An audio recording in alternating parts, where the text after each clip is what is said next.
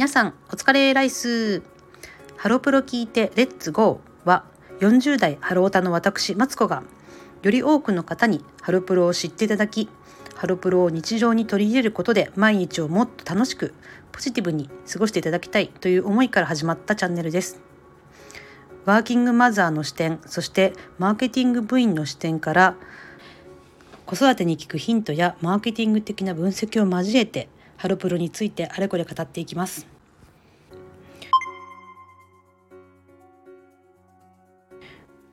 さて皆さんまだまだ寒い日が続きますがいかがお過ごしでしょうか？本日の明日に生きるハロプロの言葉はパジャマ脱いで一丁羅に着替えてレッツゴーですこちらはベリーズ工房のシングル曲「チャチャシング」という曲の中で出てくるフレーズです。まああのこれはですねタイのタイで流行ったですね曲のカバーでつんくさんが歌詞をつけている曲で、え衣装もねちょっとタイの民族衣装みたいな衣装でとてもユニークな曲なんですけれどもすごくねあの作曲がつんくさんじゃないのにもう歌詞がもろつんくさんっぽくてめちゃくちゃハロプロっぽい曲だなと思います。でこのねパジャマ脱いで一丁羅に着替えてレッツゴーっていうねいうのをあのセンターである菅谷梨紗子さんが高らかに歌い上げるんですけれどもなんかねこのもうパジャマを脱いでもうかっこいいききれいな格好してかっこいい格好して出かけようぜっていうフレーズにですね結構私あの励まされることが多いですね。まあ、あの育休中とか子供が小さい時って本当に自分の身なりとかって全然気を使えない方も多いと思うんですけれども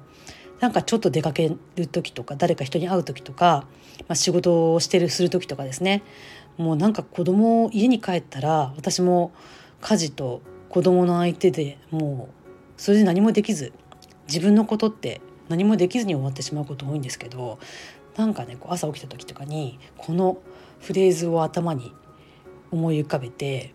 もうビシッとあえてちょっとねピアスとかちゃんとして口紅とかちゃんと着てなんか好きな服を着てよし今日も頑張るぞっていう気になるのでなんかこのね言葉がすごく好きです。でお察しの通りこの配信のタイトル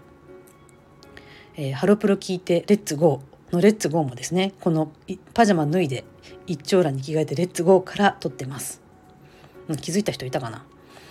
なんかねハロプロ聞いて元気になろうとかポジティブになろうみたいな形でベリーズ工房のあの B 元気なせばなるって言葉もあったんでハロプロ聞いて B 元気にしようかなとか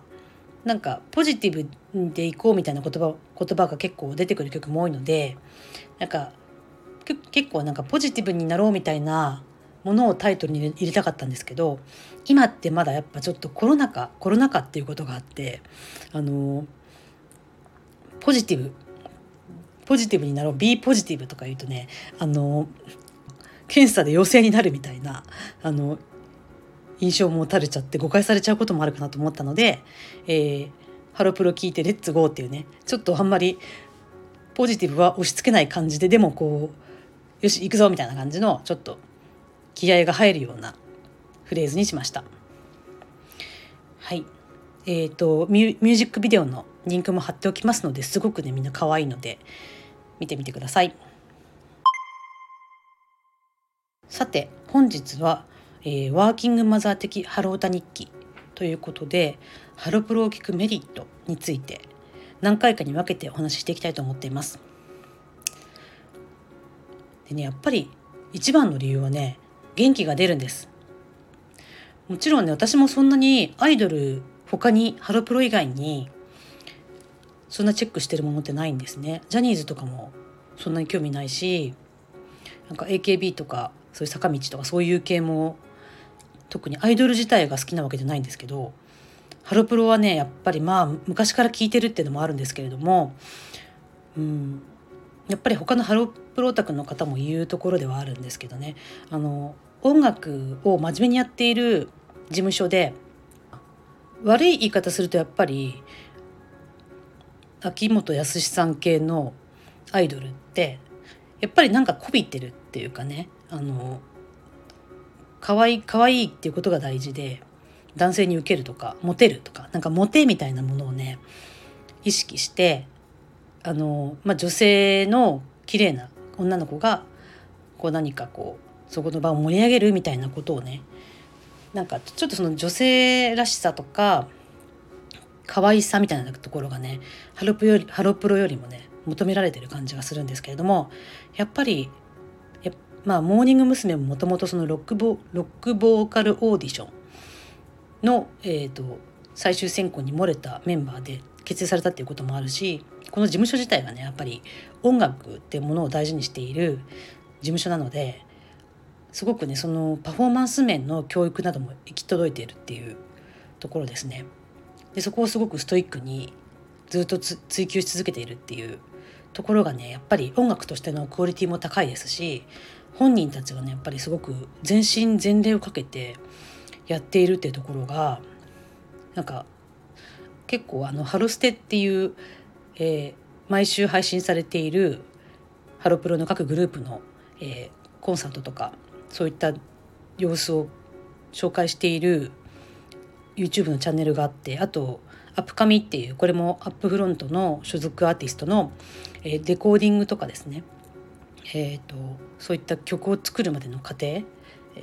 を紹介するチャンネルがあるんですけどなんかそういうところをね何か仕事のちょっと何でか作業してる時とかになんとなくねたまに流しながら見たりすることあるんですけどなんかでこう一生懸命音楽とかに向き合ってるっていうのが分かってこんな若い子たちも頑張ってるんだから私たちも頑張ろうって思いますよね。でかといってこうなんかスポーツ選手ほどこうど根性みたいな感じもでもないですしなんかうんまあグループごとの色もあるんですけどなんかみんなで一つのねものづくりをしていこうっていうところがねあの一つのコンサートとか舞台とか何か映像作品とかそういったものを完成させるためにこうなんかクリエイター側裏のスタッフ側とかあの作詞者作曲者とか演出家とかそういった作る側もそうですしそれを作る側の方々もそうですし演じる彼女たちもね本当にコンディションを整えてあのその曲だとか作品に込めた意図みたいなものをしっかりと汲み取りながら、えー、作品作りをしてるっていう感じがすごく伝わるのでなんかね励まされるし元気もらえるんですね。だからなんかちょっとね育児中とか育休中とかで何もやる気起きないなっていう人とかもねあのもちろんミュージックビデオの元気が出る曲を聴くのももちろんいいんですけどその舞台裏とかね見ていると本当に皆さん真剣にやってるっていうのが分かってうん、あのなんか励まされるんですね。なんでまあちょっと取り留めないですけどやはりハロプロを聞くメリット一番のメリットはですね元気が出る癒されるっていうことです。そして私たちも頑張ろうっていう気になれるっていうところですね。なんかねあのこの前も昨日も話したんですけど毎日ねこのブログを更新するとかインスタグラムを更新するとかねそういったこともね一般人の我々も仕事で例えば私もなんか SNS のアカウントとかを管理したりする立場にいたりする時もあるんですけどなかなかねこう毎日更新するって難しいんですよね。そういったところでこう中学生高校生とかそういう若い子たちもちゃんとやっているっていうのが素晴らしいなと思いますしなんかそういう元気で若くて元気な存在っていうのをねいつでももう見れる状態にいるっていうのはもちろん自分の子供たちとかもねあの若くて元気でもうエネルギーにあふれててそういったところからたくさんパワーをもらえるところもあると思うんですけどなんかその自分の子たちよりちょっと大きな、うん、子たちっていうののもう大人としてね仕事をしているわけですからなんかそういったところに励まされるところもあるかなと思います。さていかがでしたでしょうか？本日は、えー、ワーキングマザー的ハロータ日記第1回ということでハロプロを聞くメリットについてお話ししていきました。はいではまた皆さんまだこれはちょっとあのハロステの真似ですけどまだまだ気の抜けない日々が続きますが感染対策をしっかりして明日も頼まっていきましょう。ではまた。バイバーイ。